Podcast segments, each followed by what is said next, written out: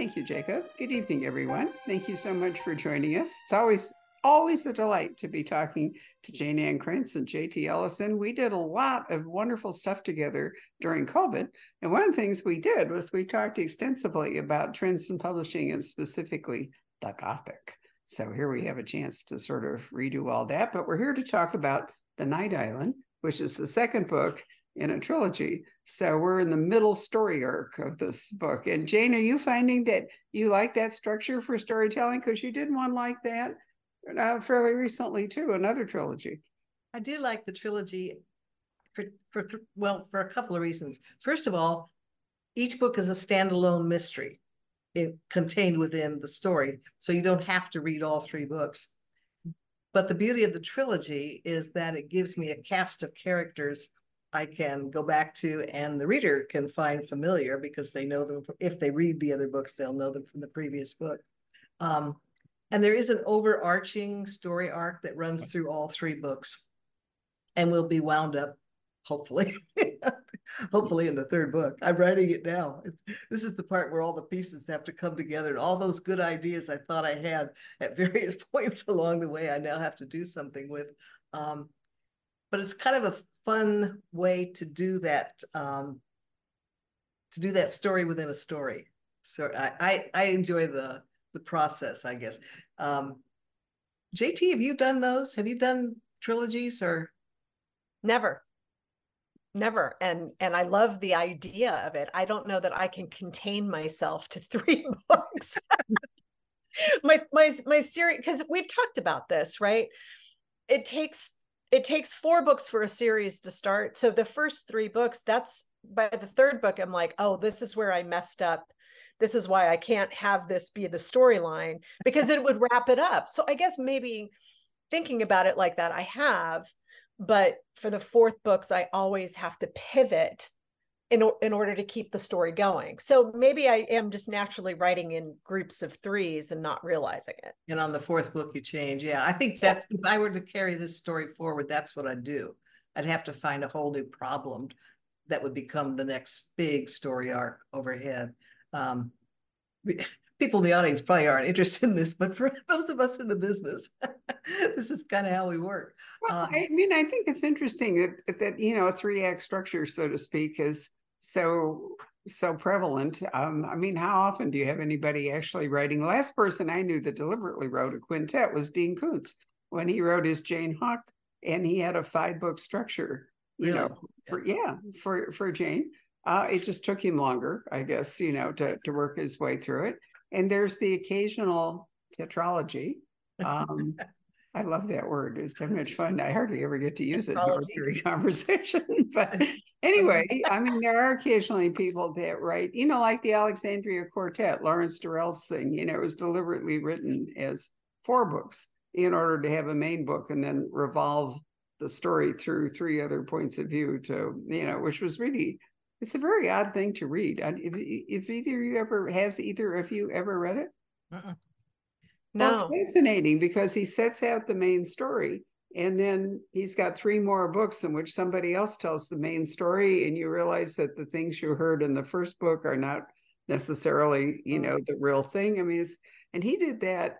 Gosh, when did Durrell write? Um, I can't remember how long ago. I think it was after the war when he moved. So it would have been back in maybe the late forties or the early 50s, but it was an interesting That's, experiment.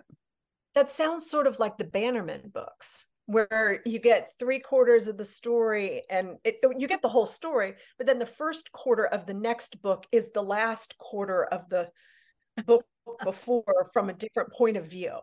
So you get this really interesting looping continuity through the series. I, I found that structure absolutely fascinating.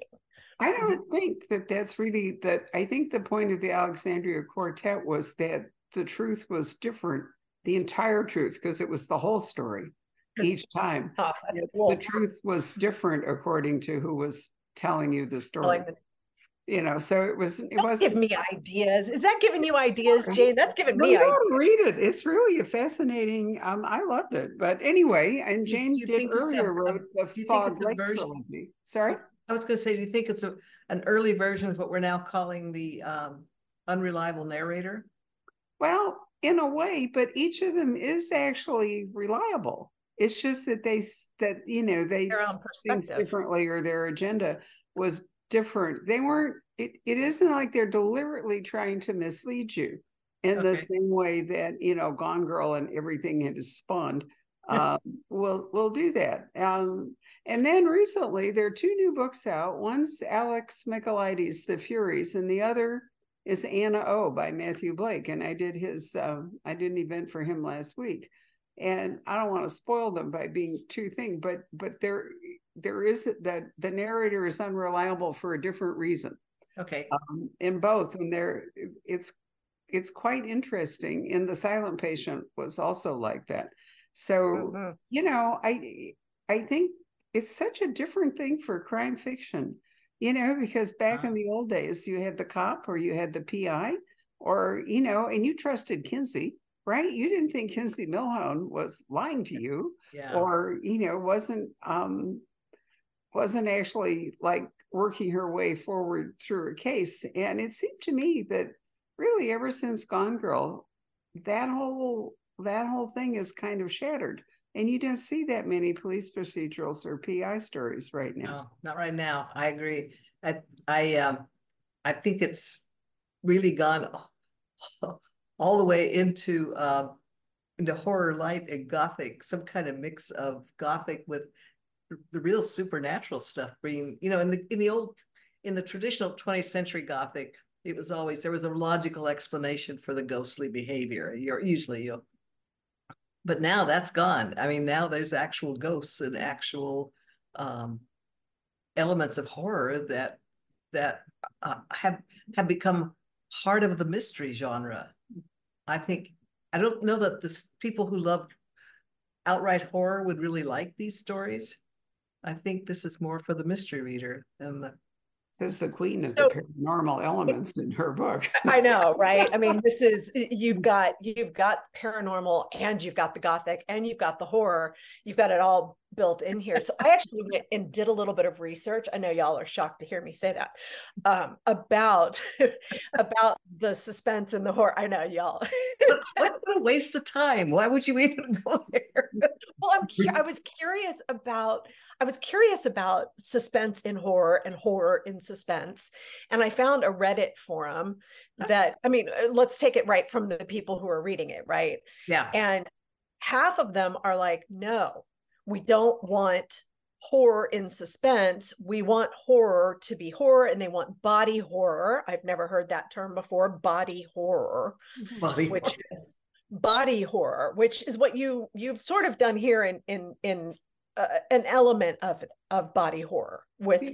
psychic assassins. You've done a bit, but it's like zombies and oh okay vampires or whatever disgusting ch- titillating changes to the physical being to make them horrifying. So frankenstein would be body horror but it would be like cozy body horror if that makes any sense. it's a whole new genre cozy body. a whole new genre for us now. Right. But i thought i thought it was really interesting that the horror folks are like hey keep your suspense out of our horror. Yeah, because, that's what you I, know- that's what I see happening. That's what I think will happen from that side of the fence. I don't Mhm. think they're going to accept it. Um, and especially since so much of the, the stuff, at least the stuff I've been reading, um, features a female centric character.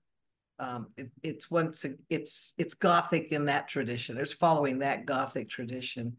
Um, but everything else that we identified months ago is still there, you know, the element of am I seeing things? You know, element of madness and the isolation. The i- there's always an isolated situation, and the threat's always from within. Those are the three things that we Yeah.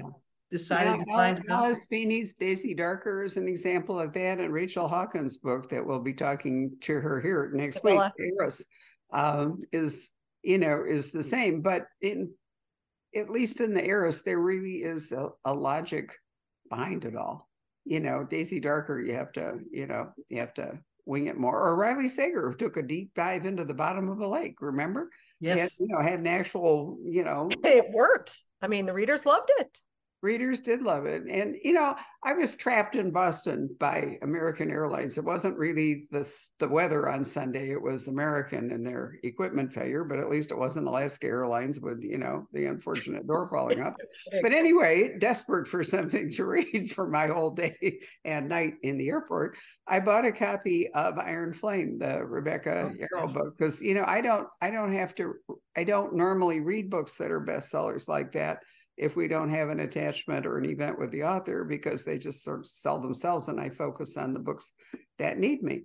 And I was really interested to find out what was going on. And of course, they're dragons who can resist that. But here's the thing it's completely illogical for her to have started out with a group of people that are going to be trained to defend the kingdom and all, and have them walk over in slick boots with backpacks, a slick parapet so that some of them will slip and fall to their death before they ever even get to the other side in the training program. And I thought, I just, it's a complete lapse of logic. Dana and I talked about it. You know, we're, we're reading at the airport, and I thought, what? Why? You know, why would you deliberately start out by winnowing your herd through sheer accident? It wasn't had nothing to do with merit. You know, if you fell off the bridge, why would you do that if you were design? You know, your whole object was to take a, a group of youngsters and train them. I mean, you know, Because Because have they to have to the be able to walk on the back of a dragon while it's flying. And if you can't walk across Ah. a parapet, you are not a dragon rider. ah, there is logic to it. there's there is logic. There is a reason. That is then that is the reason. You have to be able your your your dragons are battle dragons. Right. You're in battle. You need to be able to unseat yourself and move around on the dragon whilst it's flying in usually a storm. um, and and keep your keep your feet. And so if you can't walk the parapet, you can't walk the back of a dragon. Okay, so why wouldn't you give at least people boots with a fighting chance instead of this like soul thing? Right. I mean, there's, you know, because Sorry, then you I just kill it all the people. It's ruthless. It's absolutely ruthless. Yeah, no, it is. I don't know how, I don't want to spoil anything, but a lot of the kids that are going across the parapet, they want to lose. They want the, it's a, I don't know how far you got into it. There is I read definitely the a, whole book. Okay. So, was so all day in the the, Boston airport. Believe me. okay. I So half the right, half the people that are coming there are their enemies. So they want them to die. Ooh. So it, it eliminates their enemies. I'm telling you, y'all, Yeah. I could talk about this all night, and we're here to talk about Jayne. So don't get me started on the dragon. right, We digress, right? Maybe, Jayne, in maybe love with the and I will do a special Rebecca Yarros seminar event after I read the second book. We'll see. But Yeah. anyway, what my point was that I was really, I I wondered if mystery readers would really accept that. You know, you do, you have given it sort of a logical thing, but I thought, okay, maybe the difference is that fantasy readers are are prepared to believe anything. You know, it doesn't have to have any any logic, or Logic. whatever it might be. And whereas mystery readers, or at least older mystery readers, such as myself, really liked it if there was some, you know, logical Rules. basis, whatever. So this whole deal that we've talked about about the Gothic coming on and all the rest of it makes it harder to find, you know, that sort of that sort of book. Right now, it just isn't really I, I got a, I have a feeling that it, you know, we've seen genres ebb and flow. They never go mm-hmm. away, but they do ebb and flow. And we're probably just in the a slack time for the classic procedural kind of the, the classic FBI story. I think you're right. I actually Yeah, did story. launch for James Patterson last night. I get to do one about one a year or something like that.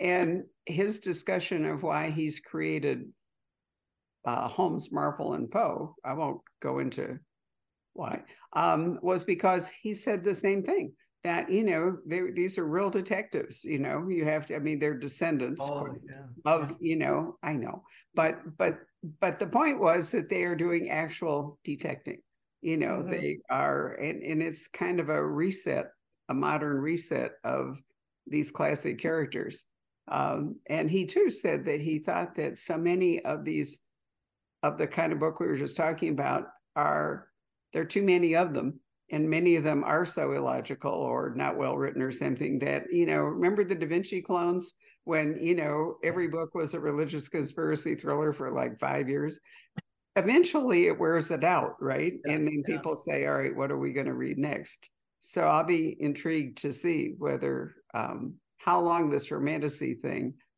you know, has taken hold. But what we're actually here to talk about is the night island. So maybe we should go back to that just for fun. Well, I, I can say that that's the fine line I walk when I write these books. Yeah.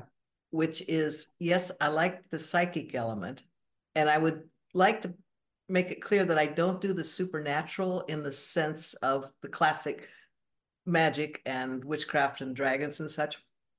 Um, for me, the psychic element works because it's just one step beyond intuition, and most people can make that leap from intuition to a little more of a of a vibe, you know, if you will.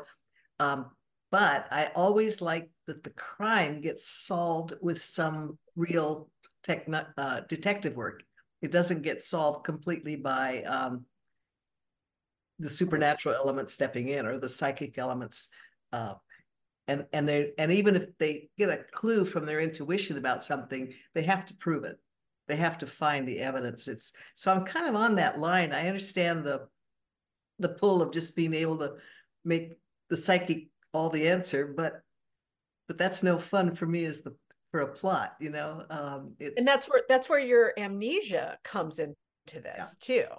good old amnesia I mean, you throw so many impediments in their way. I mean, it's I don't know. I really liked I liked Talia a lot and I liked Luke a lot. And I thought Thanks. they were incredibly rich characters on their own and very, very rich characters together. Um I was Oh, like, thanks. Jayne, Jayne.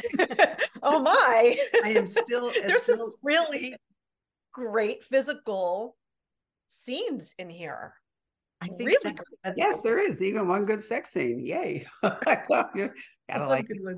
Um, and Jayne also brings um, podcasting in. And, you know, as we've kind of lost the old style PI because they've been replaced largely by digital, you know, whatever's. I, I think podcasting more and more, you're finding podcasters um, as leads in crime solving in books. It's it's the perfect amateur sleuth, isn't it? Yeah. I mean, everybody loves the amateur sleuth story, and podcast takes it into the modern era where It does. I agree. It's sort of like a, you know, a, it's, it's a less boring PI than just sitting in front of a screen, yeah, yeah. whatever, you know. Um, and also they attract, you know, crowd crowdsourcing, um, a lot of it. So it's ideal for cold cases. I think it works particularly well for cold cases. You know, and and a And there's of also a, a oh sorry, a ramped up element of danger for mm. them because even a PI is going to have resources and a weapon. A podcaster is kind of on their own. So Yeah. if somebody comes after them, they're really going to be in trouble. that's No, the that's am- that's the amateur thing. That's the amateur mm. going up against the bad guy, and that's that's just su- such an alluring story. I mean, we all love it because I guess because we can step into those shoes. So the Lost Night Files trilogy started with Sleep No More, right? Mhm. So why Yeah. don't you give us, you know, for people who might not have read Sleep No More, why don't you give us the gist of that and then we can move into the Night Island?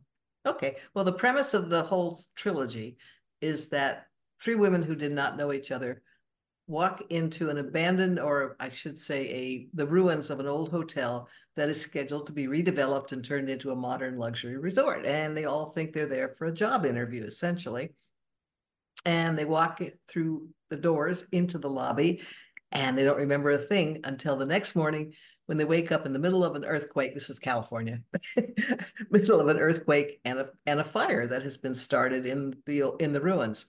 Um, so they barely escape with their lives, and they have no. The three of them have no memory of what happened. So the podcast essentially is how they set about trying to find out what happened to them, because when they woke up that morning, they all had some kind of a psychic talent that they did not have when they got locked into the hotel. And they're dealing with that. And that's kind of where I go into the gothicy. Am I seeing things? Do I really, can I really see auras or is this my imagination? You know, if what they, they question those powers that they have because they're unsettling and they don't know. And then ultimately, um, the, the idea with the trilogy is that each of the three women gets her own story and her own romance and her own mystery. and that's, and then at the, at the end, they'll all kind of come together to solve the major crime. Who's doing this to Right, well. And you you think give you us- can wrap that up in one more book, huh? Well, but you do give us some clues in this book about what happened to them and why they have these um enhanced, you know, psychic ability. Um, because what they're looking for in this is a list. Um, in part, you know, they're trying to figure out are they the only people that um have had this experience? And how are they selected for? Because it appears that they were actually targeted. It wasn't just random that the three of them were invited to show up for the quote job interview. Um, right. And I would like to thank Jayne Ann because um, while this is ostensibly based in Seattle or, you know, the islands, there are numerous references to Phoenix. So you spend a fair amount of time in Phoenix in this. And yet, you know, if you're thinking psychic, most of us in Arizona think A, Sedona or B, Quartzsite, which is, you know, the sort of low rent district of psychic. It's the trailer park version of Sedona, which is the very high rent part. Um, and, uh, you know, I, I find it fascinating that uh, we have these really fairly intense communities here, you know, that people truly believe in ley lines and, you know, all this other stuff. But anyway, thank you for taking us to Phoenix because it was fun. Well, I w- I was born and raised actually in the Southern California desert, uh, De Anza Borrego. And I've just always got a soft spot for deserts. I don't know why. There's something, oh, you know, it'll, it's the light. If there's something about the desert and the, and the light that, uh, that's the, the sun of my childhood, I guess. And she lives in Seattle, where she points Yeah. out in the book, there's no sun until like, you know, nine in the morning. You you reference the lack of sun and whatever several times. So did you write this book during the winter season? During the winter. I figured you must have. Absolutely. Yeah, Right. that that was a heavy influence on the storyline. Oh, yeah. It's um it's just so different and we're not that far apart geographically, but the sun is really different up here than it is in the southern. That's true. The, the temperature thing is really weird. I forgot to say that Jayne Ann has very kindly signed, as she frequently does, actually forever has done, the Night Island. So I'm holding up one of our autographed copies, and that's what we have at the Poison Pen. So you don't want to miss out on that. Right. And before we go any further, and I forget, JT has some really interesting news about what she's going to do um, publishing. So why don't we break into that moment, JT, and then we'll come back to the Night Island.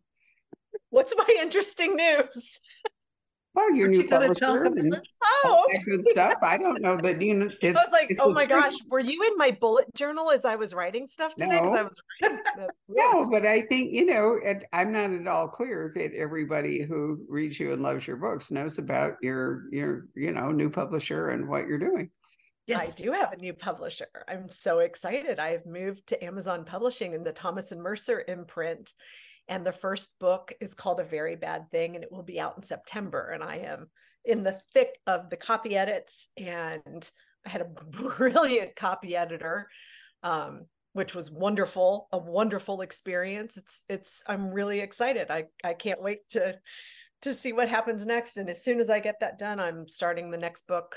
Um, so they're both standalones, but hopefully there will be there will be more of all the things all the things. There's a there's a pi there happens to be speaking of a pi in this book who the copy editor very kindly pointed out that wow she could have her own series. I'm like Oh, yeah, and there no you go. There you wink go. wink nod nod. So so yeah Yeah. it's um it's a lot of fun. It's a lot of fun. I'm really i'm really excited and i'm really happy and everything is hopping along That's great. But she also has fallen victim to the sort of psychic world and so forth. So writing a different series and publishing Right. it with a, a different publisher, she has presented us with Jane Thorne, CIA librarian spy, which you have to know right off the bat is not grounded in reality.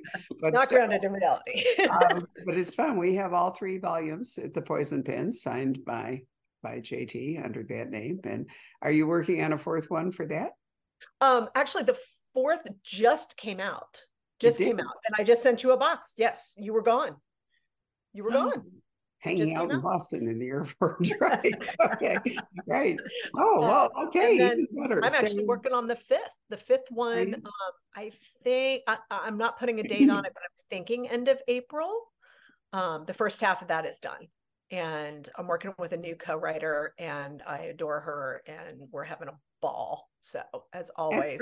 And publishing it, so to speak, on your own, you can. Yeah, that's it. That goes indie through my through uh Two Tales Press. Yeah, but you can control with Two Tales Press, you can control, you know, things that you can't do if you're in the hands of a larger Right. publisher with other stuff going on, so they can come out more often. Right. which is Right. very. And that's it is. It's nice. And and as you you know, as you can see, I'm not quite sure of the date. I'm not gonna set a date until the book's done. And then it'll be like, okay, we're ready to go. And I can put it on sale. It's it's incredible.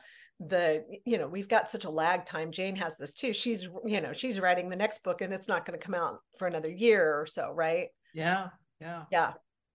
That's- So it's it is The whole world different. is speeding up, so, you know, it- it's interesting that Yeah, we yeah. have tools now where you can actually do something like Two Tales Press and make a success Mm-hmm. out of it, where it would have been impossible Yeah. probably thirty years ago, anyway. Yeah.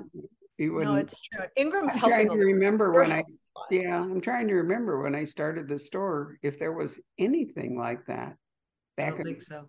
no, but there were a lot of very, s- m- m- the big publishers weren't those huge conglomerates. They were a lot smaller and a lot more Yes. casual. So. And that's, and that's how thing. people like me got into publishing, uh, because we- there were places where you could go over, still go, what they say, submit over the transom, you know, you Right. could, you can't do that now. There's just- No, there were slush piles and, you know, people Yeah. got their start as editors by reading manuscripts that came in over the transom.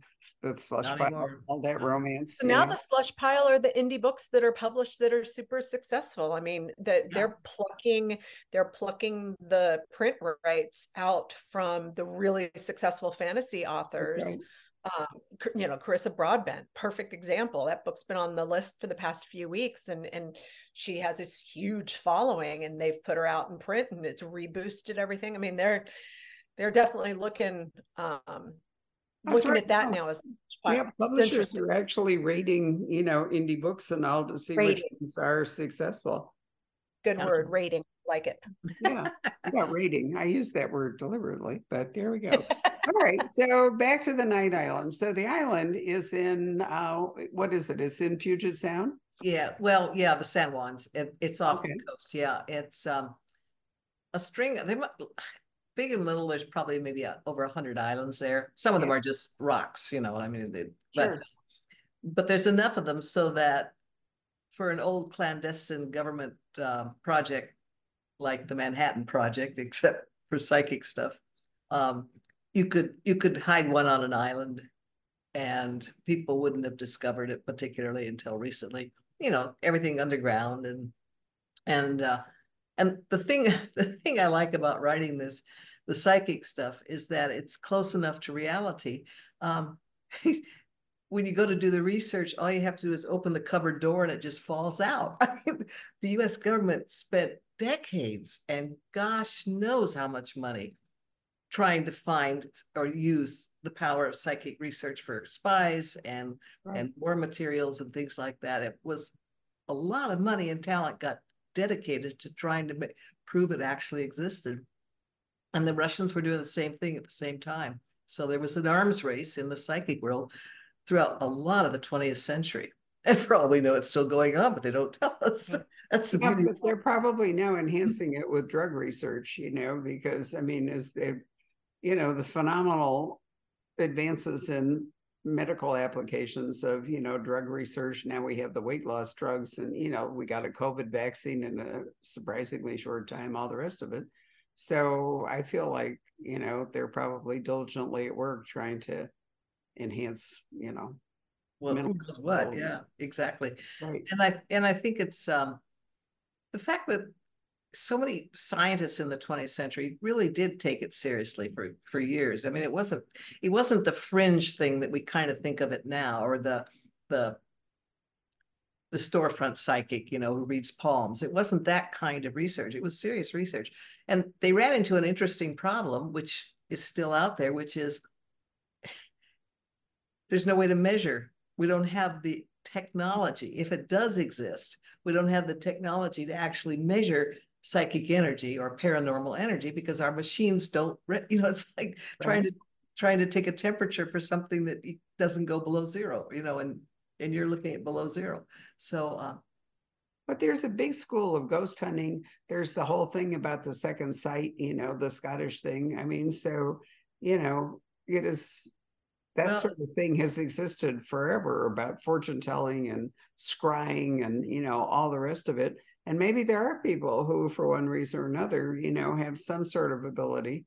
Maybe it's just based on character reading or, you know, whatever, you know, a person who's really alert could kind of predict whether someone was going to self-destruct or whether they were going to you know it may have just been an enhanced ability to to read people rather than any actual future you know yeah, and, skill. and when you think about it, um, we accept energy we can't really identify all the time in our daily life. Um, the energy of music, you know, I mean, that there's real energy in music and it can go up, bring your, your mood up or take your mood down. It can make you sad. I mean, there's a lot of energy involved in music.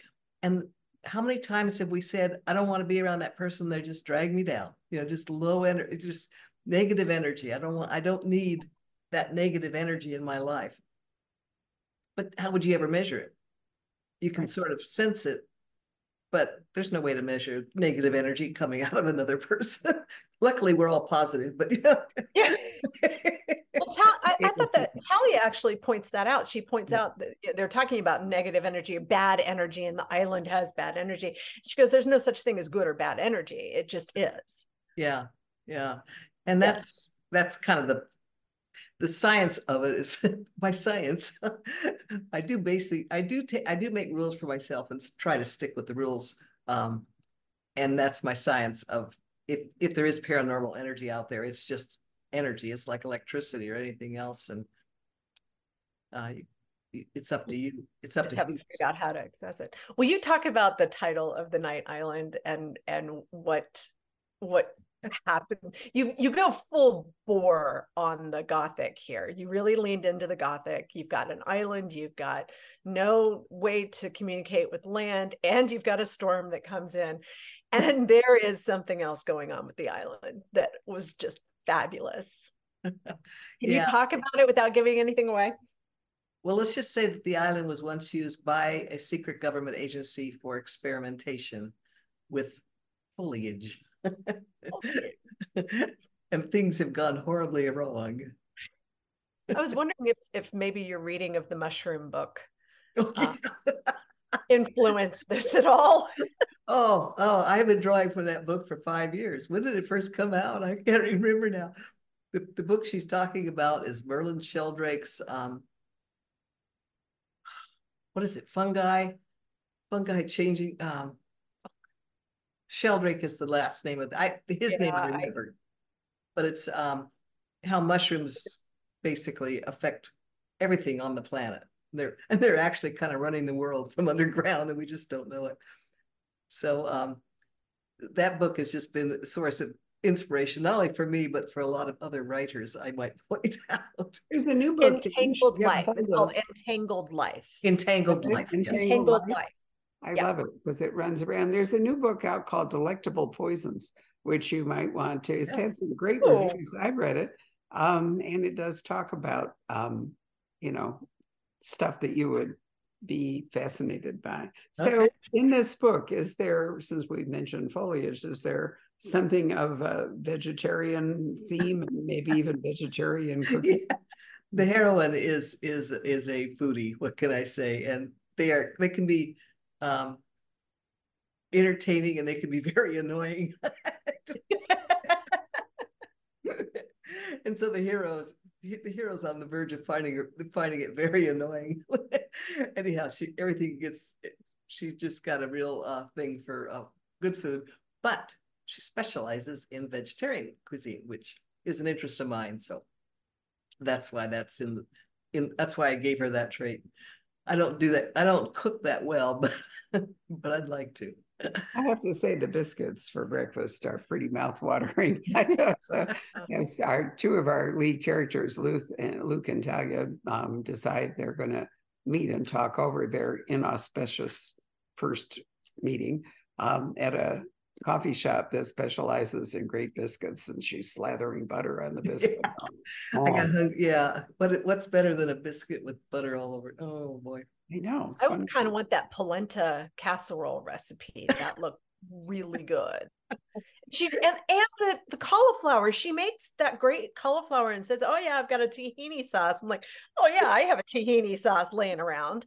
Right? you know, Polenta is great. Polenta you can do anything with, Oh, you know. I'm I'm on a polenta kick right now. So when I, love saw that dish, I was like, "Oh."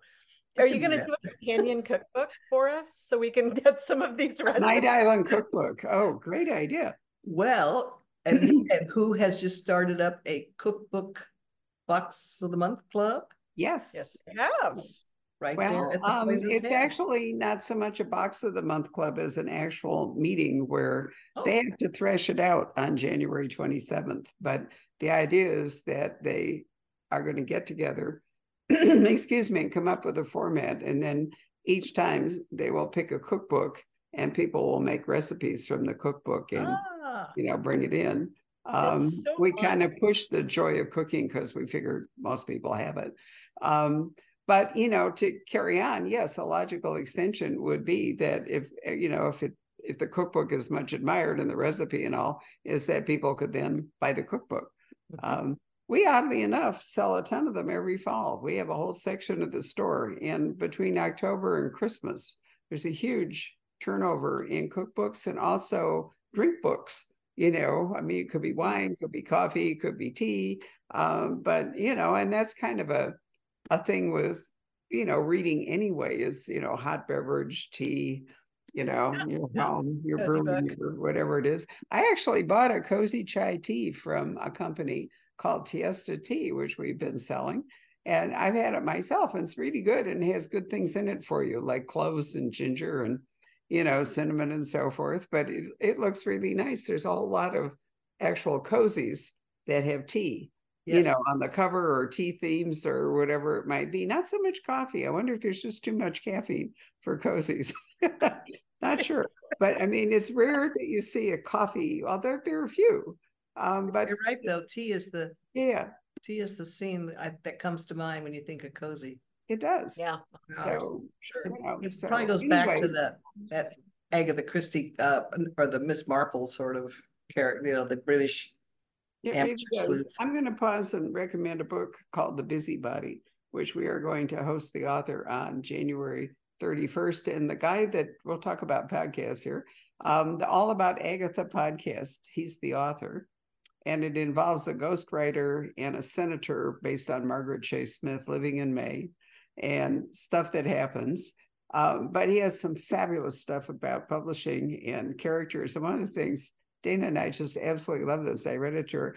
He's talking about sidekicks and how sidekicks are not necessarily um, are not are not not necessarily by design are not going to be as clever as say Poirot or Sherlock Holmes.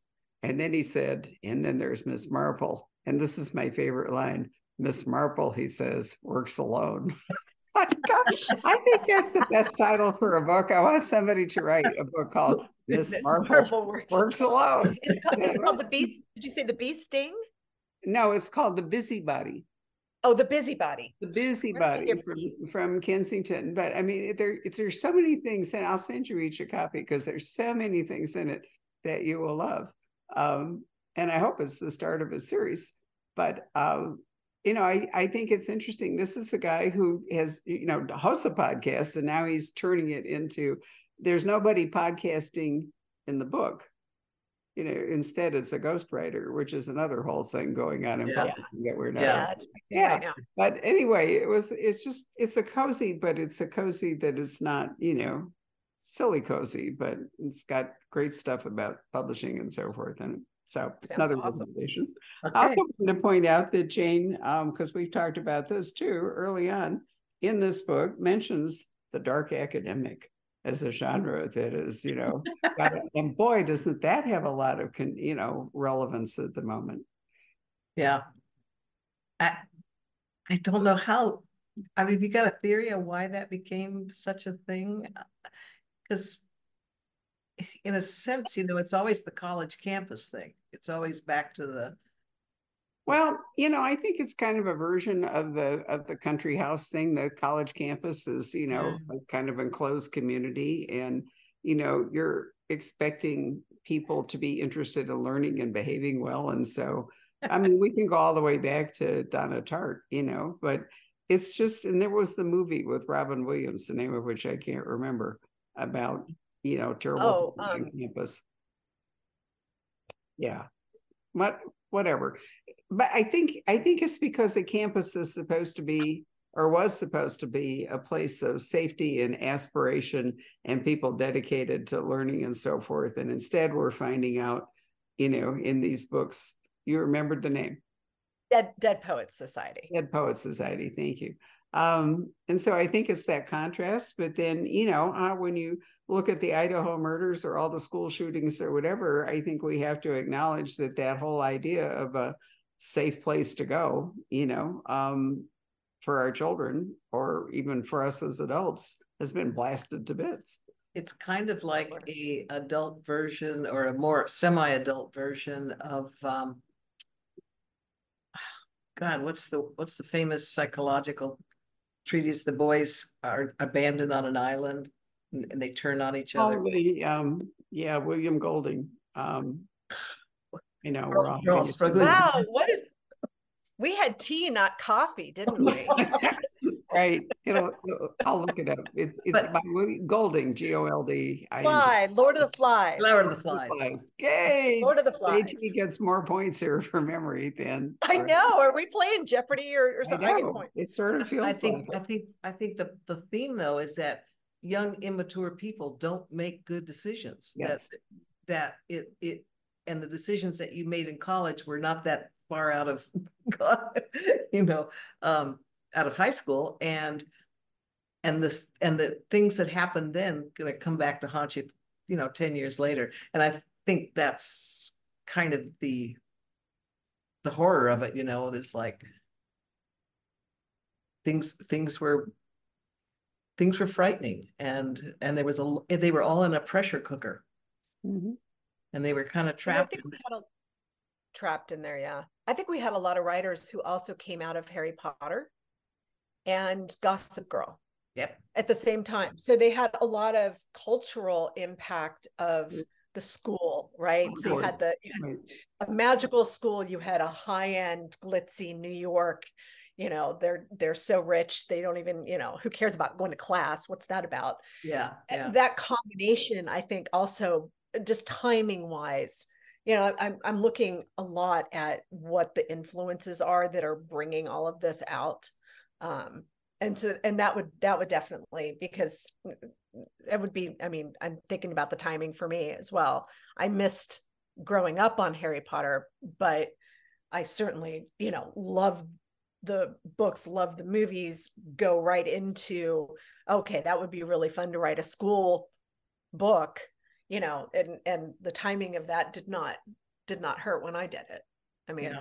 I, I think you're right about the bad decisions. I mean, you have, you know, people on the cusp of starting their adult lives who are making decisions that can sabotage it forever. And while shame seems to have disappeared as a motive for murder, um, I do think that covering up, you know, some of these really dumb or awful things that you do so that you don't ruin your career, you can't get into law school or whatever it might be, or parental pressure, you know, my kid couldn't do this. Um, in a way, it's kind of a version of the of the old, you know, shame in the in the village kind of a thing that would motivate Ms. Marple. That's great, JT. I never thought of that till right this moment. But I'm talking to Stacy Willingham Monday night, and hers is in fact on campus in a dark academic mystery about a girl Ask her- ask her if- terrible decisions. yeah, ask her if that to bring it full circle back to rebecca Yarros she did an interview recently and they Mhm. asked her about why the ages why she had them be college instead of high school. Right. and she said because girls that age are messy. They're messy. They're making bad decisions. She goes one of them's throwing up in the toilet and holding her hair and the other one's saying don't you text him. And i'm like yeah it, it is a very attractive moment in your life where the consequences aren't so severe but they're going to teach you a lesson for sure. And they can have, as Jayne Ann pointed out, they can have, uh, you know, rebound into your future. For um, sure. In very serious ways. So once again, coming back to the Night Island, which we keep leaving. so what we have is Talia, who is one of the three podcasters of um, that got the Lost Night Files, and they began all this as a consequence of the first book in this trilogy. So now we have Talia summoned to a house uh, and she arrives with money in order to buy a list which might help make some sort of sense of what happened. And she runs into a guy named Luke. And Luke, we've already learned from a previous chapter, uh, Luke has got an ability to focus his energy and maybe even kill people with it. And so there they are on the porch, each with their knapsack full of money. And that's really kind of how this story's going to go. Um, so it's a quest in a way, isn't it? It's a quest for the list. It's it's a quest, and it's also a story of two people who have doubts about each other, don't really trust each other completely, but they're going to have to work together to survive. And that's what builds the bond is, is throughout the story, they're realizing they can trust each other literally with their lives. Um, and that's that's the core bond that starts the relationship. And I- during and during this, you then give us clues about why they why the first book happened and what the list is all about, and gradually reveal some identities. So we're all set for book three to see if there's a takedown of the bad guy, assuming that you know the takedown of the bad guy would, or maybe they'll triumph. I mean, we don't know because Jayne's just writing it right now, so it could go. When have I ever done a book where the bad guy triumphs? Yeah, right. Um, and also in your persona as Amanda Quick, are you working on an Amanda Quick book? Because they usually come out in May and Jayne Ann Krentz usually comes out in January. Is that still happening? There's no Amanda Quick this year. It's um, in that time slot will be one of my Jayne Castles, one of the futuristic. Ah, I'm taking a break. Big break, breaking news here. um, I'm taking a break from Amanda Quick for a year or so to see where I want to go next with her. I've always used that name for historicals. right. so it's kind of identified with that type of story and and i've used i feel like for me i've used up the 1930s the uh, the the, the myth of the 1930s that i was pulling on which is the glamorous side of of california the the glamour not the cold The Hollywood kind of side. right. yeah the hollywood version of of the 1930s because i love the repartee i love the clothes you know they created the myth i just ran with it but I was working with a very narrow time period, literally like 1937, 38, because I didn't want to get too close to the war and I didn't want to go backward in time to the um, the worst of the depression. Yeah. And so I just kind of ran out of stories there. Sure. I- um, so I am now looking for another place to, any suggestions? Where would you like to see Amanda Quick? Where's Amanda Quick now? Where would Amanda Quick go next? I'm looking for a time period that feels right for my kind of heroines, which is the first, the first requirement. Sassy. Got it. It That's a really that's a really good point. I agree with you that they're you know mining the 30s. Um, you do have boundaries on either end if you don't want. I feel the same way about people you know who write the Gilded Age historicals. You know, you know, 1914 is just right there. In fact, Yeah. the John Singer Sargent show, which is the reason I was in Boston, um, was to see it, and you could really see it in the paintings. You know, because they the, he stops writing doing those beautiful portraits mostly with the war and he moved on to landscapes and so forth. And, Really?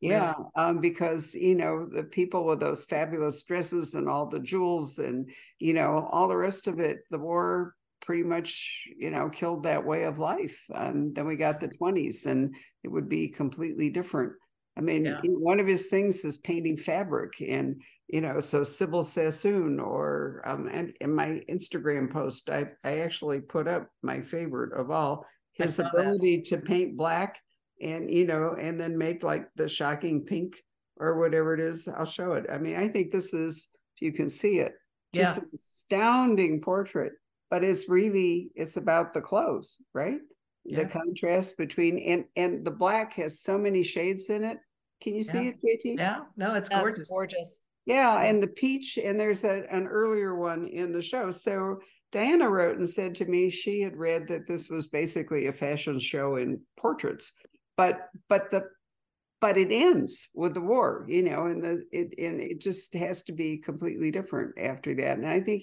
for him that was the problem, and for you, I agree. Yeah, I'm not, I don't want to write a war story, so, um, I was interested that Jackie Winspear actually did go on and take Maisie Dobbs into the war because Yeah. you know way back in the beginning when she and I first talked about it, she wasn't going to do that. really, You know, at some Yeah. point you have to leave the 30s if you're going to write that long a series, and so if you leave it, you know, you're you're in the war, right? yeah. I think that, so that's the reason I'm giving it a break while I decide what, where to go with it next. Um, Okay, so what's Jayne Castle? I'm sorry, yeah, Jayne Castle going to be up to?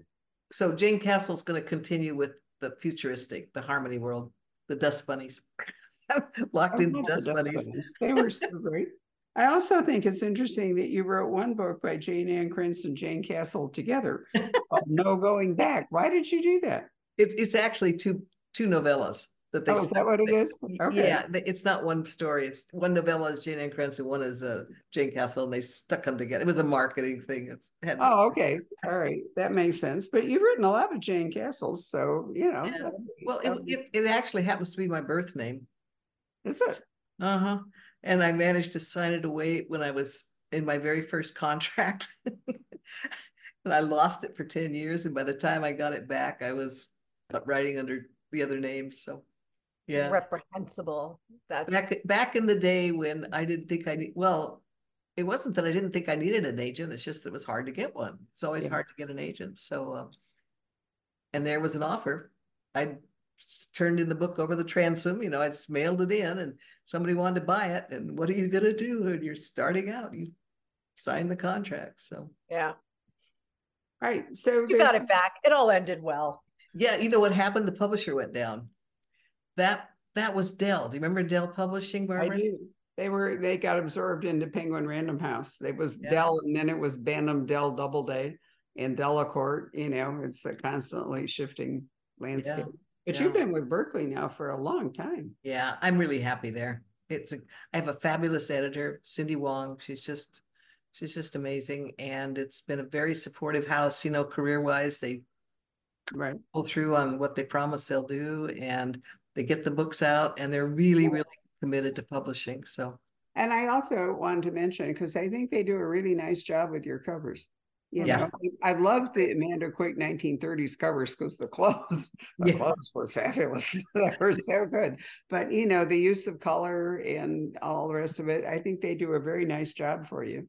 Well, they really support their art department. They consider that a vital part of the pro, you know, the production process and And Um, you will probably see that Amazon not only does a really nice job with the covers, but they also do the books underneath the cover. I learned the hard way talking to Luanne Rice that I always need to take the cover off the book. Oh, Yeah, I that's mean, it's like an extra surprise, you know, Oh, and so pay attention to that. I don't know that they do it for everything, but um, but I like will that. Definitely. You know, not all That's books, I mean, for years, books didn't necessarily have dust jackets, you know, what you got was a really beautiful book. When we were in Switzerland in December, uh, we went to the library at the Abbey of St. Gallen in Switzerland, which is one of the most gorgeous. I mean, it's like the Abbey of Melk in Austria. And, you know, there's all this bookbinding and all these gorgeous covers they made, you know, for early books where you see they sewed the signatures together and then they, you know, they did the boards. But they didn't have dust jackets, you know, they had these gorgeous, you know, leather or metal or whatever it is. And, you know, it was so beautiful. Wow. an object, That's a, a, a objet d'art or something. Yeah, it's a, They were. well, and I think that the love of the of the book is coming back. These younger generation seems to want paper. You know, I read that, that they've done some surveys and shown that Gen X readers really want to read in paper. And I have a theory, which is that they are forced to spend so much of their life digitally that it isn't a novelty. And, you know, it's the paper is a break. Whereas when ebooks first came out, it was, you know, Yeah. the other way around. You could And, be yeah. right. It makes sense that if, I mean, I associate the, the screen with work. I don't like to read on the screen. Um, Either. I'm reading for pleasure. I want to be in my chair with a book. And because the screen has just come to be, if I'm not socializing like I am now, but if I'm actually in front of a screen and working, I can't remember if I read digitally. My mind does not work that way, you know. And if I read a digital thing, I because you know I have an eidetic memory, so I remember pages and where I saw stuff and all. Well, you can't do that with a digital file. that's an interesting interesting If I read one, it just goes right out of my head. So you know, Really? publishers, yep, will say to me, you know, we'll send you the. I say, forget it. You know, send me a bound galley. I don't care what it is or a PDF. But if I don't read it, I won't remember any of it, and then I can't talk to anybody That's, it. I do know that, um, one of the things that goes missing immediately is the, is the cover. I mean, on a, on a digital book, you're, the cover will be there, but it's, for most people, it's a black and white, little black and white Oh, square. yeah, well, that- I, yeah, since I don't do that, I, I don't know. Yeah, that, but Yeah, so you lose the beauty of the book, of, Yeah. or the Well, artifact. there's, there's some hopeful signs there, you know, um, so we just have to get through twenty twenty-four and then, um, you know, maybe, and I think books will help us. I am absolutely convinced that books are the answer to twenty twenty-four. I read the news or whatever else, you know, just read one good book after another and have faith, you know, that things will come out okay. And on that happy note, Jason, why don't you come and Jacob, sorry, um, come and join us and see if there are any questions. I'm sure the audience found this the most disjointed program they probably ever watched. So They know, they know we, they know we is- circle This is how we roll, yeah. This is how Right. we roll. All right, guys. Yeah, we did have a few uh, questions. Um, looks like they disappeared on me, but I remember a few of them. Um, one of them asked if either of you are going to go to the Left Coast Crime Convention this year. I'm not, sadly. I am, I'm actually interviewing the guest of honor, Robert Dugoni, one of my favorite people and Ah. Amazon author. Um, so I will be there. And Laurie King is celebrating 30 years of um, Bees, Mary Russell, because her first Mary Russell came out then. And she has an all day thing happening on Wednesday. So I agreed to come in and be the anchor on late Wednesday afternoon because we've been together over her entire career. Scary how how I can say that so often. Looking at authors, I've been there for their entire career. I think it's brilliant. I think that's the most special thing about you, Barbara, is you are a part of everybody's careers. You have been there. It's incredible. It's cool. It's not really everybody, but you know, I think part of it is that I just love debuts. I love finding new voices, and so a lot of bookstores aren't willing to take the risk of Yeah. trying to deal with a new author, True. you know. But um, but I'm right there, you know.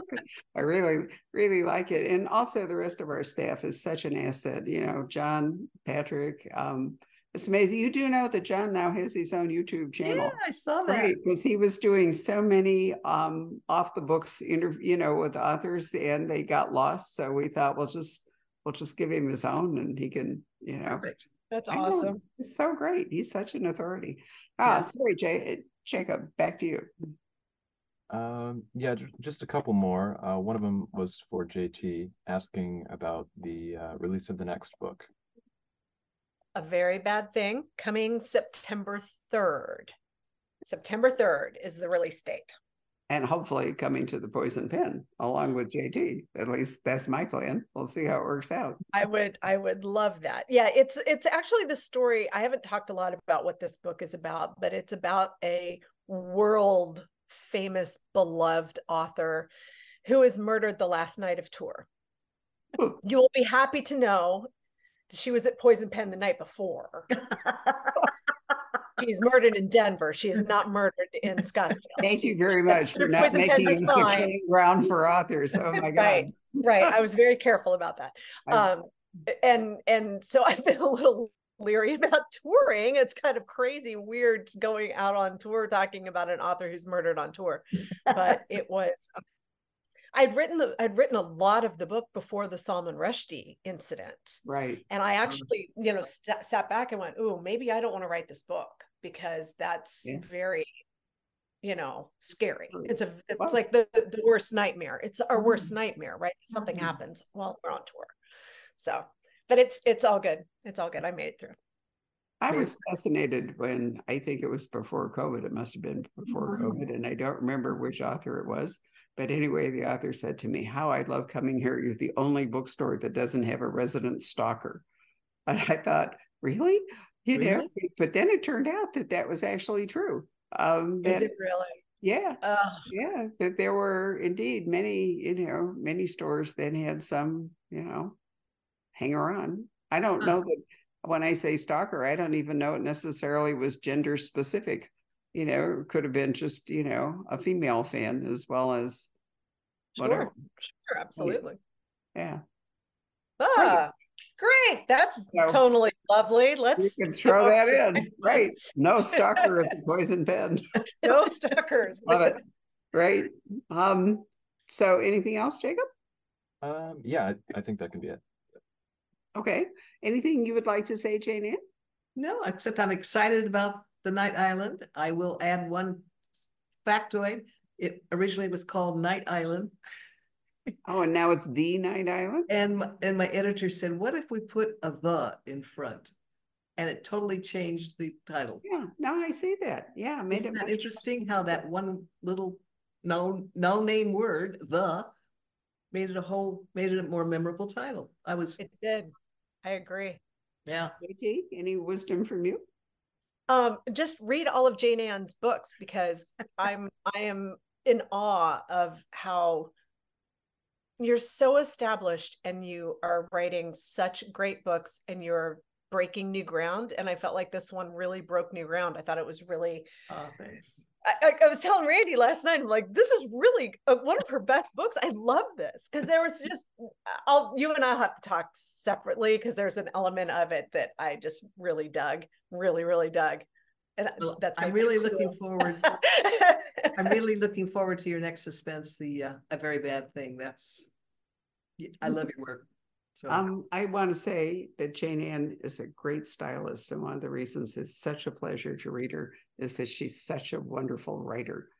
And I Agreed. don't know- I don't know that we give copy editors any credit, but um, it's really nice to read a book that is not, you know, marred Littered. by bad grammar or missing punctuation or any of that crap. Um, the other thing I'd like to say is that I completely forgot to mention today is in fact publication day, right? Right. Yay! So a toast in my water glass. Seems so appropriate. Anyway, I'll I'll I'll shift it. I'll shift it to something here in a few minutes. But anyway, a toast to Jayne Ann, her fabulous career, publication day for Thank the you. Night Island. And while we still have a few autographed copies, I would definitely grab one from the Poisoned Pen. So thank you all very much for joining us tonight, and um, we'll see you soon. it was Thanks, fun as always. Loved it. Good night. Bye. Hello. We hope you're enjoying our programs and podcasts with authors. We'd like to expand them, and your help would be appreciated. Please make a donation at poisonedpenfoundation.org. 100% of the proceeds will go to help connect authors with readers in this difficult time. Thank you.